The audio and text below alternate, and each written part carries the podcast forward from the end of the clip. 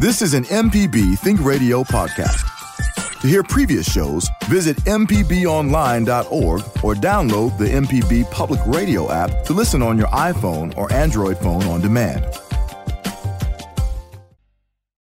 You're listening to Deep South Dining on MPB Think Radio. We're not able to take your call right now, but you can always reach us through email. The address is food@mpbonline.org. This is Mississippi Public Broadcasting, Think Radio.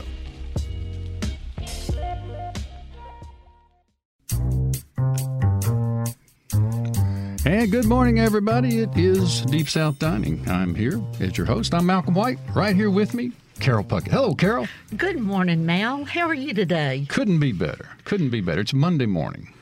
It is Monday morning, and I'm so excited because we have a lot to talk about. We're going to talk about the Neshoba County Fair, and because you're from Boonville. That's right, sort of. I'm from Jackson.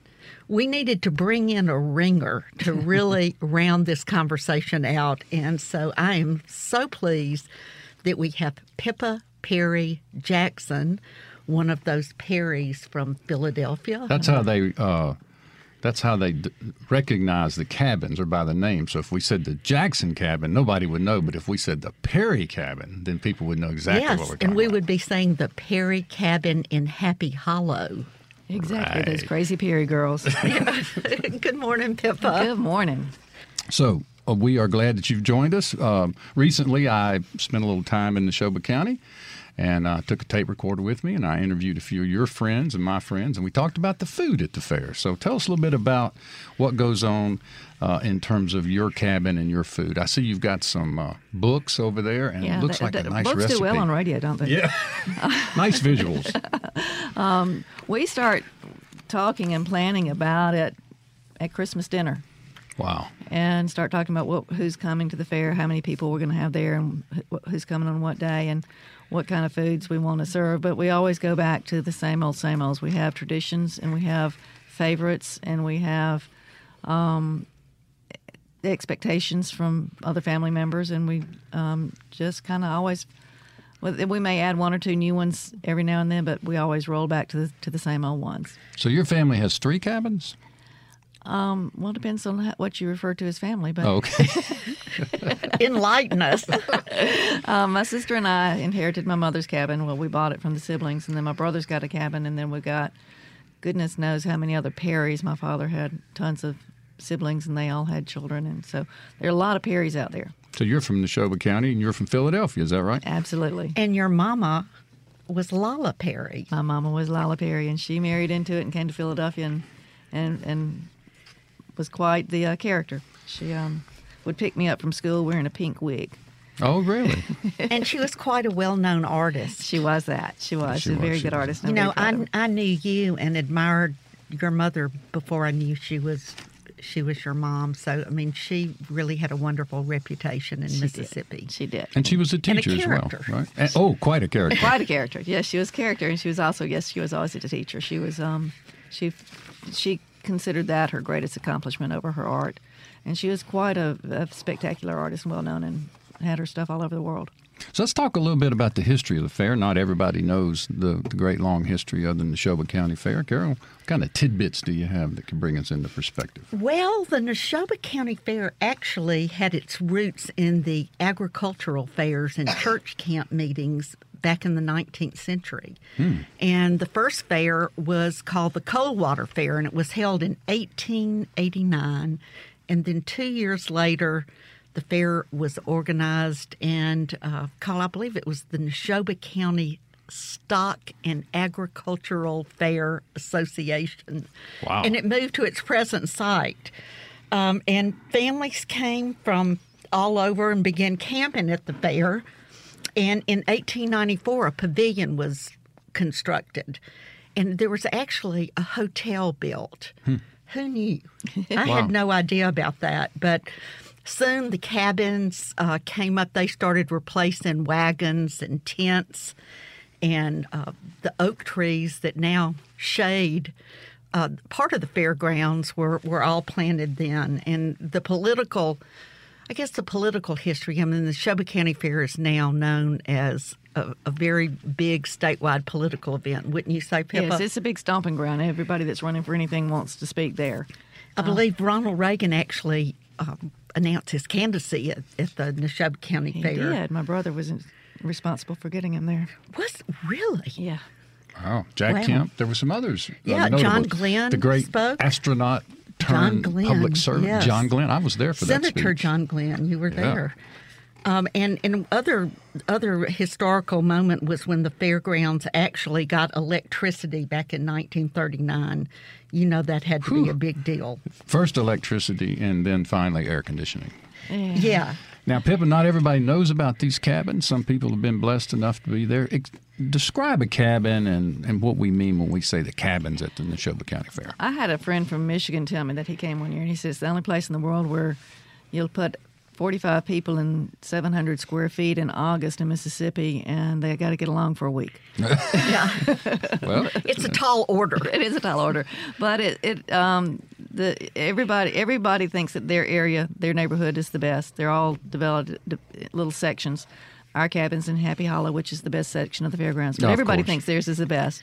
But they all have their own traditions in their little sections and their own interests. But the cabins are generally two-story. Some of them are three-story. There's still one or two one-stories left. And it's the family comes, they vie for beds, and they sit on the front porch or sit on the back porch, depending on where the sun is, and eat and drink and share stories, the same stories over and over again. And get up and move to another cabin. And tell the same stories. Tell the same stories all over again. Well, I read that most of the cabins sleep around 30 people. How do you get 30 people in these small cabins? Well, there are some cabins. Standing up? Well, Malcolm slept on the front porch one year. I did. And Ruth. Hey, right next to a swing set where Bert Case spent the night. So I wasn't alone. Well, I thought Bert ended up in the dirty laundry pile. Now, he was over in the swing on this side, and Bill Nichols and I were sleeping on the front porch there. Because we had started out on the one next door, which at the time was not used, but some neighbors came up and told us we couldn't sleep there, so we moved over to your porch. Yeah, so there you get creative sometimes when people show up and need a place to sleep, and there's not any more beds. You can get creative. But are they like layered bunk beds? There are some cabins that have 3- and 4-story bunk beds, and then you just kind of, when you're cleaning up and rearranging, you try to figure out where you can slip another bed in. And the beds are not really great beds. These are beds that have been, passed down from generation to generation. And we have some beds in our fair cabin that were in my grandmother's house in Auburn in the 1940s. Good Lord. Oh, my. They're not comfortable beds. These are not those new fancy mattresses like you see on television. No, not those mattresses that come in a box. I have thought about that for my bed. Well, the original cabins had maybe one room for sleeping and a breezeway porch and then one room for entertaining. And they were built of surplus materials with dirt floors. Now, the cabins I've seen, rival my house with these fabulous kitchens. And there's some folks who have some fancy ones, yes. They have Viking kitchens and such. There's some nice ones in there. There's still one cabin out there with a dirt floor, though. Wow. Really? Yeah. And it's been handed down. Yeah. And I hear there's some that go for $500,000. Yeah. Which is kind of crazy. If you can buy them. I think the association has to approve. Yeah. And you don't own... you don't own the ground. The ground, and if you do something wrong, they can take it away from you. Hmm. Okay, tell us about Founder Square. That was the first section. That was the pavilion was there, and then the people would come out in their wagons for their agricultural stuff, and it's a long way back to town, and so they just started camping, and they started building cabins. And so the Founder Square is the original spot of where the first cabins were, and then everything branched off of there. Happy Hollow, where we are is... I think one of the first branches off the square. So these are the suburbs. The suburbs. Yeah. So there's Beverly Hills, Happy Hollow, Sunset Strip, Bourbon Street. What happens on Bourbon Street? It stays on Bourbon Street. It's a dry county. I don't know. Okay. And Canal Street. Does Canal Street run into Bourbon Street? No. No, only in New Orleans. Okay. Canal Street is down by the racetrack. Bourbon Street's up by the Midway. All right, we're going to get to food, which is why we're here today. But let's, before that, let's describe some of the other activities. There's a Midway Carnival. Mm-hmm. There's the racetrack with the harness racing. Starting in 1914. The racing. I might remind you, yes. And then there is the Food Preservation Exhibit Hall, which is a really interesting sort of throwback to the good old days of where people bring preserves and cakes and different dishes that they prepared. And the cakes go to the cake walk, which is the story I want to tell you about. But, and the exhibit hall, back when I was young, the fair didn't start till Monday, and it went from Monday through Thursday. And so there was an air conditioning in the exhibit hall, and people would bring their cakes, and they'd bring their vegetables and stuff, and they would get judged by how good they were. Yeah, like their prize vegetables, right. The large watermelon, the weird zucchini, that sort of stuff. Yeah, mm-hmm. Exactly. And so by the end of the week, we would all go up there and do our own juvenile bidding on which was the ugliest tomatoes and had grown the most interesting mold. But the cake walk, the cake, the women in town would present their cakes to the Extension Club, and they would be judged on the best cakes, and then the cakes that I didn't find out till this year when I heard a story from a friend that the cakes that didn't win were the ones they gave away at the cake walk. I thought it was the winner cakes that would be given away at the cake walk, which when you go and you pay 25 cents, and there's this squares in the pavilion with numbers on them, and it's kind of like musical chairs, and they stop the music and they draw a number, and if you're on that number, you win a cake. My friend Leah was telling me a story this year that she asked her granddaddy for a quarter to go to the cake walk. And he gave her a quarter and said, now you go win a cake. And so she went down, and sure enough, she won a cake. And she was a German chocolate cake, so she was so proud. She's on the square, so she carried it back up and said, look, Granddaddy, I won a cake. It's a German chocolate cake. And he said, oh, that's so pretty. I'm so proud of you. Go show your grandma. So she went inside, Grandma, I won this cake. Look, it's so wonderful. She said, oh, that's so great. I'm so proud of you. And she took it from my hands, and she walked over and dropped it in the trash. And she said, why did you do that? She said, we don't know who made that cake. Well, there you go. I love it. One of the people that Malcolm interviewed at the fair talked about some of the people who are no longer with us or people who had a famous recipe. And do you know about Mama Dee's chocolate cake? I think Mary Posey was... The Poseys are all great cooks. So, yeah, that's one that you want to go... That's a fair favorite. Yeah, you want to go to their cabin and hope that they started cutting that cake. Now, yeah. Carol, let's tell our listeners what book you're referring to there. Well, I'm talking about the Giant House Party Cookbook. Mm-hmm. And this cookbook was published some time ago. Let me see when this was. I know I was a lot younger. I used to sell this at the Everyday Gourmet. Carolyn Dearman. This must have been from the 80s. Carolyn Dearman was actually the cookbook chairman, and she sold us our first copy, and it was 1981. And I sold hundreds of this book.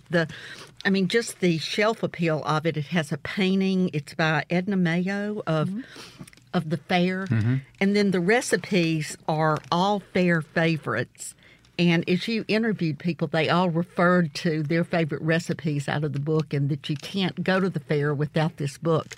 But I see that Pippa has her own cookbook. Yeah, I want to hear about Pippa's book. I have my mother's handwritten recipes in a notebook that she made for all of us kids when she started getting close to the end of her sidewalk. And it's got fair favorites. It's got family favorites from people in town. And she's got in here whose recipe it was, so we would know that Ms. Jean DeWeese's recipe is in here, so we know that that's a good one. And so it's got the people's names of who she collected them from. She probably got them at Bridge Club or from church or from the fair. Here's one of my favorites is Jane Everett Cole's Cupcakes. The Cole women... They married the Cole men, and all the Cole men married a woman named Jane. So, I like that. So Jane Everett, her husband was Everett Cole, and there's Jane Wilbur Franks. And so you know which Jane you're talking about by putting the husband's name in her name. But anyway, Jane Everett's cupcakes have been always a fair favorite and a Philadelphia favorite, and so. But you got to have them, and if you don't have them, we go down to Jane Everett's cabin down at the end of Happy Hollow and see if she's got any cupcakes. Well, I want to describe this book to our listeners. This is a 3-ring binder. It's kind of a beat-up, I guess you call it turquoise blue. It used to be turquoise. And they're of Lala Perry's handwritten recipes, and they're in those little, plastic sheaths to protect them. And there's some really worn out, yellow, dog-eared recipes. And then there's a little pouch on the side that has some really dog-eared, much used recipes. So I know that's a real treasure. Yes, it is. And we pull this out and carry it to the fairgrounds with us when we're, cooking. So we do some of our cooking while we're cleaning up, after we get the house clean enough to cook in it, and do some of the cooking and freezing out there. But we carry this with us and pull it out and use it for our cooking and for some of the favorites and some of our traditions at our cabin. And then I always bring the First United Methodist Church of Philadelphia, Mississippi Cookbook with me, too, because it's got a lot of the people in Philadelphia that I know and their recipes, and I know if I'm going to like it or not by who the recipe was submitted by. All right, well, speaking of the fair, this year I took a tape recorder and wandered around and visited with folks. Now we're going to listen to a short clip from Susan McNamara and her friends at Cabin 27. Susan McNamara. I am in Cabin 27 on Founder Square. Thank you, Irene Barfoot, my grandmother. And a lot of the food I cook is because it's what she prepared. And I have her recipes, which, how lucky am I? And one that I prepared that is a have to, must, or I will not be invited back are fair sandwiches. And what? They're what? Fair sandwiches. Fair sandwiches. You know what they are, but in our cabin, they're fair sandwiches. Oh, they're ham, Swiss, poppy seed, butter. Yeah. Everybody knows what they are, but because we always have had them at the fair, they're fair sandwiches. Perfect for supper, pull them out and just throw them in the oven, and then especially good for late night. Right before you go to bed and soak up a little of somebody's too much fun, you know what I'm saying? So we always have fair sandwiches. We always have chicken spaghetti because my sister really likes that, and I'm the one that cooks all the food. Some people call it Rotel chicken because it has a can of Rotel, and it's got chicken, it's got the pasta, it's got green peas, it's got Velveeta cheese. You can't mess it up. It doesn't matter what the ingredients are because all that together is just good, and if you have a little extra of this, that's fine. Too much chicken, that's fine. Not enough, that's fine. Doesn't matter. And you add a little of the pasta water in there to make it, creamy enough or just how you like it, but everybody likes that. And always have chicken and wild rice because that's my niece's favorite. And we always have lasagna. We go with the red sauce. Some people like white sauce lasagna, not this cabin. I make a salad often. I'm a good salad maker.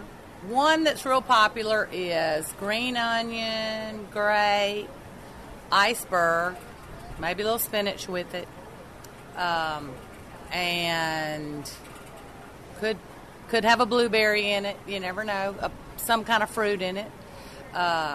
Could take an ingredient out and add black beans or corn in it. And then now I'm telling my secrets. You want to hear my secret? I do. Because everybody wants to know my salad dressing. Half Italian, half ranch. Booyah. Done. You mean like bottled? Yeah. You buy bottled? Well, I make all my salad dressing. Well, okay. We'll have a taste-off. Yeah. You buy, you mix those two together? Mix them up, and everybody goes, what is this dressing? I can't tell you. I have to shoot you. Here are two bottles. If you're a close friend, I'll let you know. I do remember you. How are you? B is gone to get his car because he's leaving. I know, and that's sad. But stay, he's gone to get his car. He's coming right back. Yeah. Where is he living? He's in New Orleans. Well, you look great. You doing good? I'm so glad. Are you in Oxford still? We're about 10 miles outside Oxford. Okay. We're out in the woods. Good. Love that. Yeah, boy, that was Susan McNamara sitting on the front of her Cabin 27, swinging with her good buddy Cynthia Jordan. Totally ignoring the man with the tape recorder. Hey, look great. I'm so glad. And Philadelphia Talks out Cynthia Williams and Susan B. Okay. We don't use her married names out there. Okay. You forget who you're from, who you are. Well, I had the great joy this year to stay at the Williams cabin, which I'd never stayed at before. So that was a new experience. Full one. It was full, but there weren't very many people there, and it was nice and cool. Good. So what about this, what do you think about all that? Does that sound familiar to you, Pippa? It does sound familiar. I loved how Cynthia said, you don't make your salad dressings. You get it out of a bottle? That is so fair. So fair. That's right. So Philadelphia. And she talked about chicken spaghetti. She talked about chicken spaghetti. What do you know about that? Everybody has their own chicken spaghetti recipe. And the women started making chicken spaghetti when the fair started getting more active and people would start bringing more people and you'd have a house full of people that you had to feed. And chicken spaghetti and lasagna feed a lot of people and it's easy to make ahead of time. So everybody's got chicken spaghetti. And so you pull out your chicken spaghetti usually, Friday night or Saturday night because everybody's wanting to visit and you just pull it out and heat it up and serve it with a salad and some French bread and you're good. But then you still have some left over. And then so it's pulled out on Sunday for lunch and then it's pulled out at night because you're tired and you don't want to cook again. So about Tuesday, you're tired of chicken spaghetti, so you start wandering to somebody else's porch to see what they've got, and you go and you visit, and you pull up on their porch, and you sit down, and you have a cocktail, and you're visiting and catching up, and you're hoping they're going to invite you to stay, and eventually they get around and say, hey, you want to eat with us? We're about to eat, and you go, yeah, I do. What you having? Chicken spaghetti. All right, we're going to take a little break. Today's show, if you haven't noticed, is dedicated to the Neshoba County Fair, Mississippi's Giant House Party. And we're especially interested in the great food that happens there and to the people who make it. We'll be back in just a few minutes for Carol, Pippa Jackson, and myself. This is Deep South Dining. Please stay tuned and we'll talk more about the Neshoba County Fair.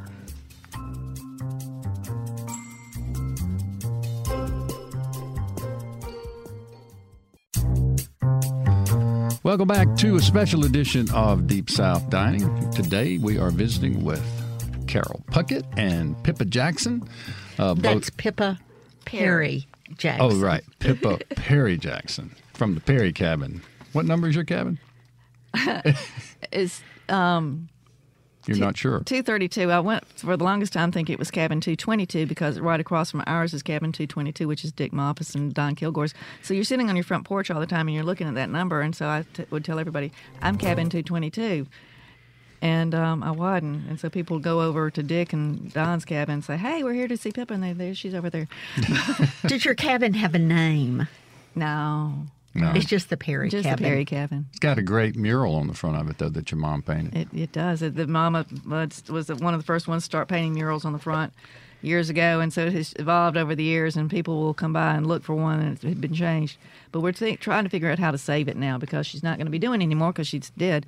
And so we're going to try to figure out some way to take it off, put a new front on, and somehow salvage that one and frame it or something upstairs so it doesn't get ruined.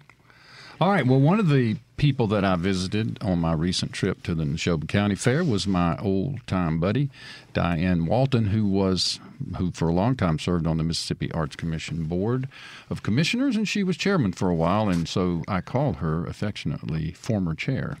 So I sat down with former chair in her kitchen at the Neshoba County Fair, and she talked to me a little bit about the food that they eat there. Well, this cabin is my husband's family's cabin. We have been married almost 50 years, so I have been coming at least 50 years. I don't think I've missed a fair in all that time, actually. When I started coming to the fair, Ronnie's mother and his two aunts were the prima donnas of the cabin. They cleaned everything. They cooked everything, they welcomed everybody, and they let us go and play and have fun. And lo and behold, now it's come to me and to Ronnie's first cousin to play that role, to make sure everything is cooked. But we run our cabin a little differently now. We don't cook at all. Miss Walton and Aunt Eileen and Aunt Marguerite always cooked it all. Cooked it on site. On site. Now we believe in the God-given gift of casseroles. and honey-baked ham and lasagna in a nice big frozen pan. But we do divide our meals between families. The Walton family has Friday, Sunday, Wednesday, and the entire rest of the week if anybody hangs around past Wednesday. And the Germany family has Saturday and Tuesday. Monday is a day that we call a yo-yo day. It's a your own, Y-O-Y-O. Gotcha. So that's fair food and leftovers.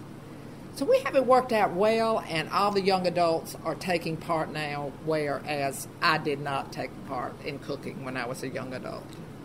The fair food, has it pretty much been the same throughout these years, or has it changed and gotten better or worse? I remember shelling peas on the front porch of the cabin with my mother-in-law, and that was a real neat bonding experience for a young married. I don't think I've seen a pea shelled in this cabin in several decades. The food has not gotten any better, but really it's just different. We have some more exotic attempts. We do a big, what I call traditional fair feed on Wednesday, which is the Walton Day.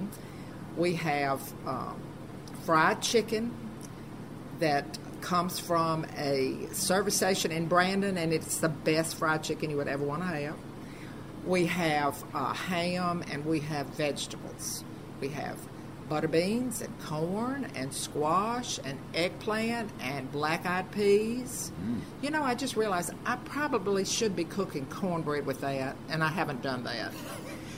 That might have necessitate an adjustment, but I'm too tired here on Thursday to think about an adjustment right now. I am waiting, as we speak, for the bacon to cook, yes, for us to have bacon, lettuce, and tomato sandwiches on white bread, I might remind you. I buy these tomatoes at the farmer's market in Meridian, and I'm pretty particular about knowing if they were grown close to home.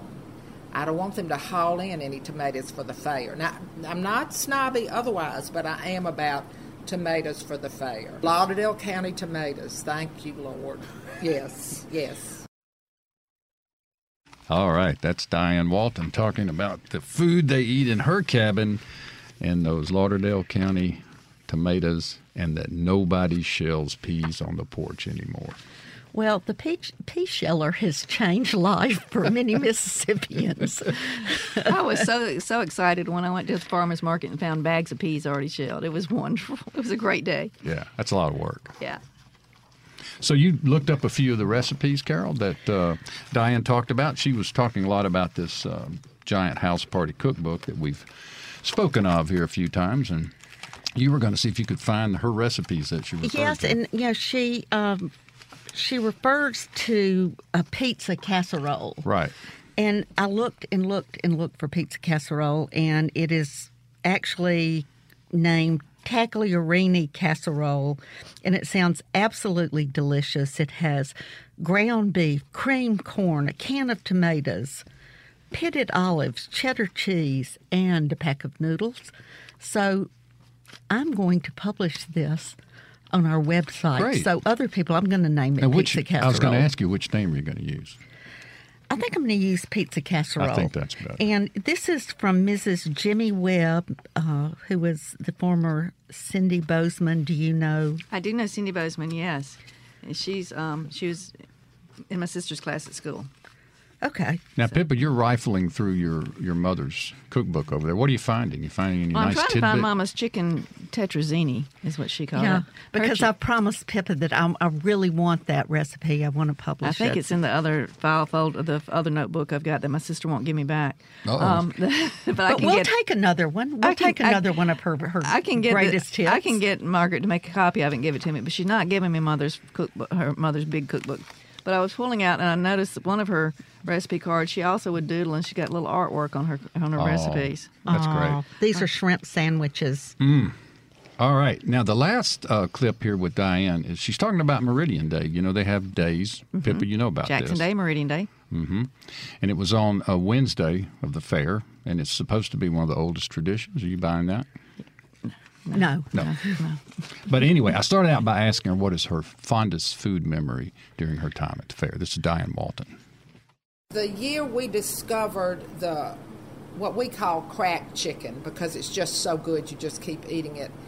Our friends Gail and Jim Anderson and my sister Pam Partridge lived in Brandon, and they are traditional fair, Wednesday fair goers.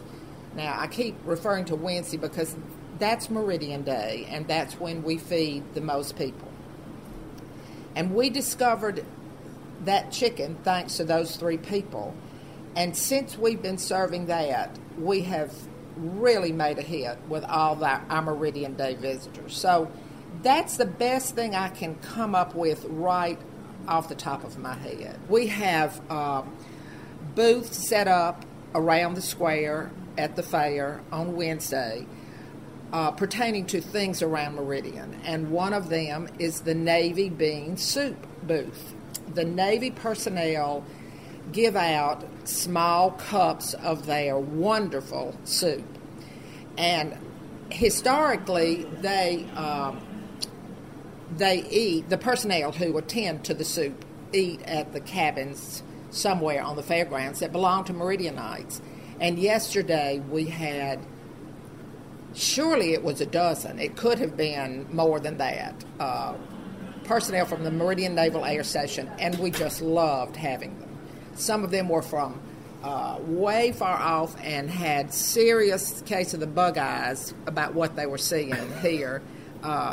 They wondered where on earth they had been dropped into and what their orders were that led them to this dusty place in Neshoba County. I love hearing Diane talk about the navy bean soup that the military characters from Meridian Air Base were handing out. You know that has to be that Congressional cookbook. Congressional cookbook. And it's so interesting that we both have a copy of that cookbook. And it's not your everyday cookbook. It's not. No. And it was my brother's introduction to making soup. It's the first soup my brother Hal made, was because he went to D.C. and was a page, and he ate that navy bean soup in the cafeteria, and when he came home, he was going to have to make it. He was such a good soup maker, too. Yes, he was. Okay, we're going to take a break right here, and when we come back, we will hear from one lucky fairgoer who will have an upcoming recipe featured in Elizabeth High School's new cookbook, and you can find out more about that if you stay tuned. If you have a cabin or a recipe or a story about the Neshoba County Fair you want to share with us, send it to food@mpbonline.org. That's an email. We're not taking calls today. However, we will be right back to chat more about the Neshoba County Fair.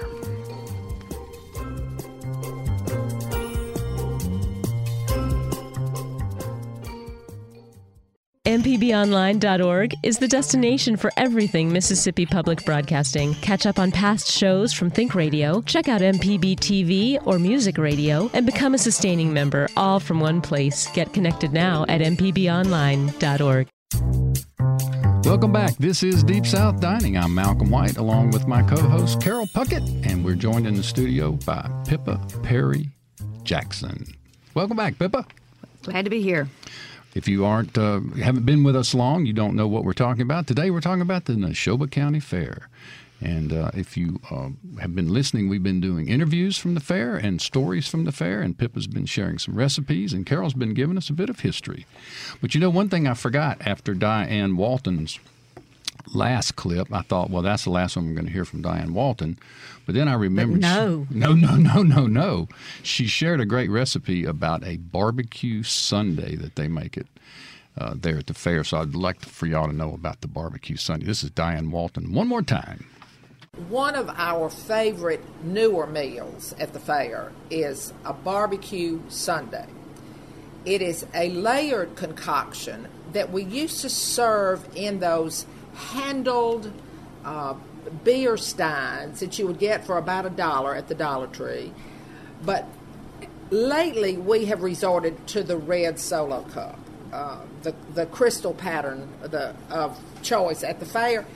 And for our barbecue pork, we are using the Piggly Wiggly grocery store installation, their branch here at the fair. We order it ahead of time with the add-ons of slaw and baked beans, and we take our red flour wagon, haul it far, far away on the fairground to the Piggly Wiggly. They've got our pulled pork prepared, they have barbecue sauce, and then we have the baked beans and the slaw that we can use to layer with onions and jalapenos and fritos and, oh, let me see, I'm losing something in there. I can't remember what it is, but we just adore our barbecue Sundays. So describe what a Sunday would look like. All right. A Sunday starts with a base of either a round piece of bread or crushed Fritos, but some bread product. And then in any order you want it, we have your pulled pork usually next, and slaw, and baked beans, diced onions, jalapenos, all topped with barbecue sauce, and sometimes with a rib stuck in the side of it as an eating utensil, and then you can chow on the rib when you get through. Now, because sometimes we're not real bright when we get to the fair, we sort of leave our intellect at the gate, we have a board on which my daughter-in-law writes the instructions for creating said Sunday. And everybody seems to enjoy it, even the leftovers. And that, my friends, is the Barbecue Sunday as shared by Diane Walton. And I have a question for Pippa. Have you ever left your intellect at the gate when you go to the fair? Yeah. Well, mostly when I was much, much younger and I thought I was cute. But, now, yes. How long have you been going to the fair? I have never missed a fair. I'm... Wow, 61, and and I've never missed a fair. In fact, one time in my 20s, when I took the job, I said, "Okay, I'll take the job," but and I was mixing paint at Sherwin-Williams. But I said I got to have this week off, and the guy said, "Okay," but then when it came time for the fair, he wasn't going to let me off, so I quit. Oh, I'm not going to miss the fair. Gave up a career. So you should have a career at Sherwin-Williams to make the family fair. And what about Piggly Wiggly at the fair? I didn't know about that.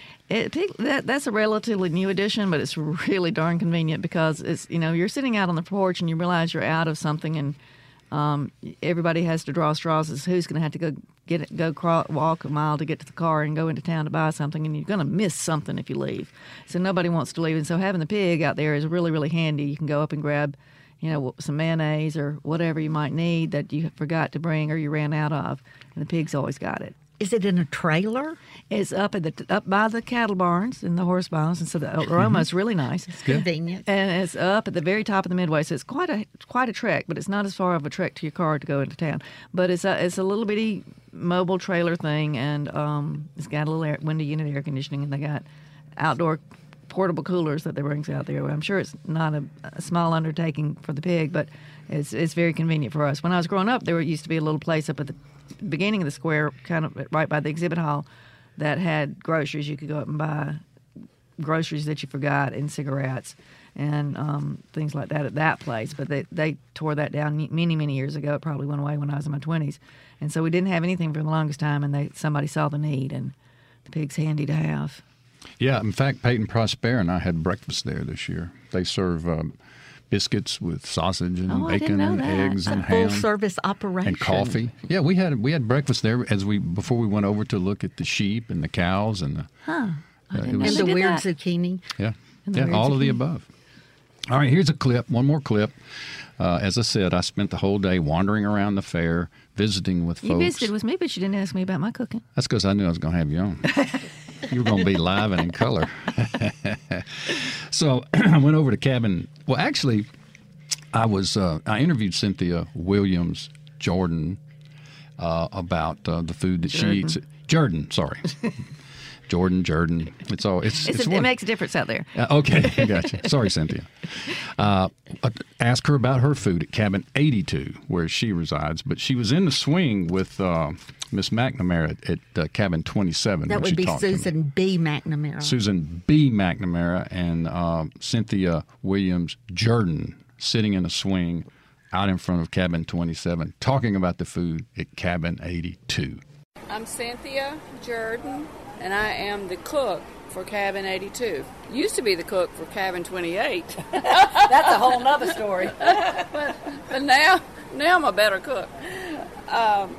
So on the first Friday night, we have Italian night. And I've always done cannelloni, but this year I switched it up, and I did some fabulous meatballs with a red sauce pasta. And my sister-in-law does lasagna, so that's our Italian night. Saturday lunch, we do just some sandwiches, turkey, ham, and I make chicken salad, and we have that. And then Saturday night, we do fillets.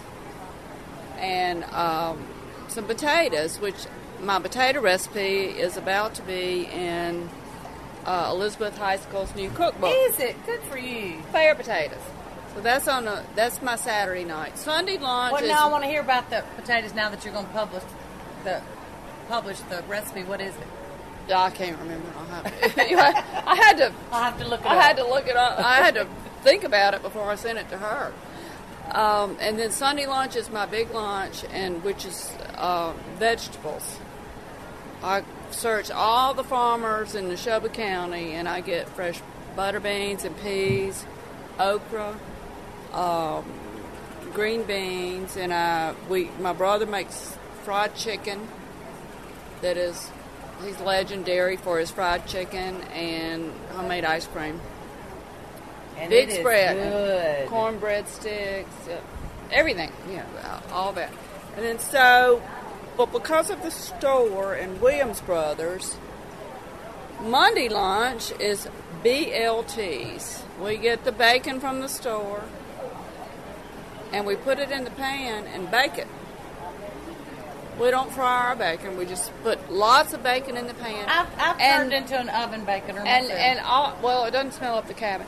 But also you put a little water in it, and it crisps up the bacon. It really makes it crisp. Okay, I have never put water in it. Well, this is new to us. We started doing it. We put a little water in there. How much water is a little water? 1/4 cup or something like that. For a whole thing of bacon? Yeah. I can't wait. And love a hot tip. That was Cynthia Williams Jordan talking about the food at Cabin 82. Now, Pippa, you've known Cynthia Williams Jordan for a long time. Her whole life. We're the same age. We went to school together. And she was the tall one. But her family is a family full of good cooks, and they also have the Williams family store, which is the largest country store in the world. And when she's talking about her bacon, that's the best bacon you can ever get. If one eats bacon, that's where you want to get it, is from the Williams Brothers store. It's legendary. It is legendary. You can get boots and bacon. And barbed wire. And barbed wire. And horse collars. And Cynthia has the garden center. When she's not at the cabin at 82, she's running the garden center at the Williams store. Yeah. Huh. And I'm pretty proud of myself. I got the recipe for fair potatoes from her because, Cynthia can be, I just put a little of this and a little of that. So any good cook's not going to tell you exactly what's in their recipe. Well, for whatever she gave me, I'm going to put on our MPB website. Can you talk about it just a little bit? Like these potatoes, they baked oven potatoes or what? Not sure. Okay, so well, it's a secret. I think they're similar to funeral potatoes that we've talked about before. It's like a creamy. I mean, you slice the potatoes and put a lot of gooey stuff. Oh, that sounds great. That'd be good. Now, Pippa, do you have a recipe that you're holding out on us over there? That's sort of your fair favorite that your mom made, maybe, or there's several that are favorites of the fair that moms, and I always do fried chicken. I don't buy my fried chicken, as some people do in one of these interviews earlier. I do fried chicken. I fry in the cabin. In the cabin myself. Or out on the porch. Let that be known. Yes. No, you don't. You should. True Southern women would never buy somebody else's fried chicken. But, sorry, Diane. Pippa said that, not me. But there's some. Mrs. Frances Maupas's English pea salad is a fair favorite at our cabin. Miss Maupas is an excellent cook. We got about 15 of Frances Maupas's traditions that we can carry on. And so we do English pea salad. It's a nice, good, cold thing that you can make ahead, and it goes with well with lots and lots of things.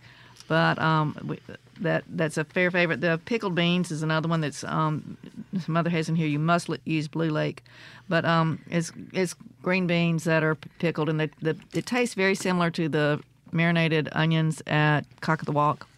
Those are great. Yeah, they're real good. And now, are you talking about the three bean salad type? It's just green beans. Pickled? And onions. Okay. All right. But, I'm not questioning your mom. I knew her well. Yeah, you shouldn't do that.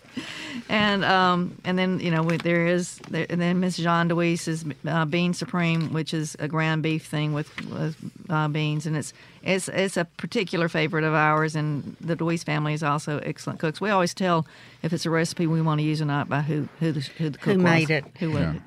I see one last note from Cynthia Williams. She gave me a list of her favorite recipes, and I wanted to mention the barbecued shrimp, which is a recipe of her sister, Olivia Williams Manning. Mrs. Archie Manning. And I know that shrimp is good because she is a good cook. Oh, she's an excellent cook. But she, her mama was a good cook, so they learned from the best. And she spent some time in New Orleans, so surely she can barbecue a shrimp. Well, I had a great set of meals this year, but one of my favorite dishes was some butter beans I ate at Dick Maupas's cabin, and it had okra in it. And I just always love when fresh okra is cooked in with the butter beans. I do too. And sliced tomatoes. Oh, you got to have sliced tomatoes every meal. Well, Pippa, we appreciate you joining us on this special edition of Deep South Dining, all about the Neshoba County Fair. Carol, I've had a good time visiting with talking about fair food and fair people. And I as well. And I want to thank Pippa, too. This just made the show. This was fun. I really appreciate y'all including me. I love listening to the show, so thank you for having me. Great. We'll have you back. Okay. Deep South Dining is a production of Mississippi Public Broadcasting Think Radio. It is funded by generous contributors from listeners like you. Our show was produced by the one and only Java Chapman for Carol Puckett and our in-studio guest, Pippa Perry Jackson, and to all the people we talked to at the fair. I'm Malcolm White. Please stay tuned now for Now You're Talking with Marshall Ramsey, followed by Southern Remedy at 11. Please join us every Monday at 9 o'clock in the morning for Deep South Dining, only on MPB Think Radio.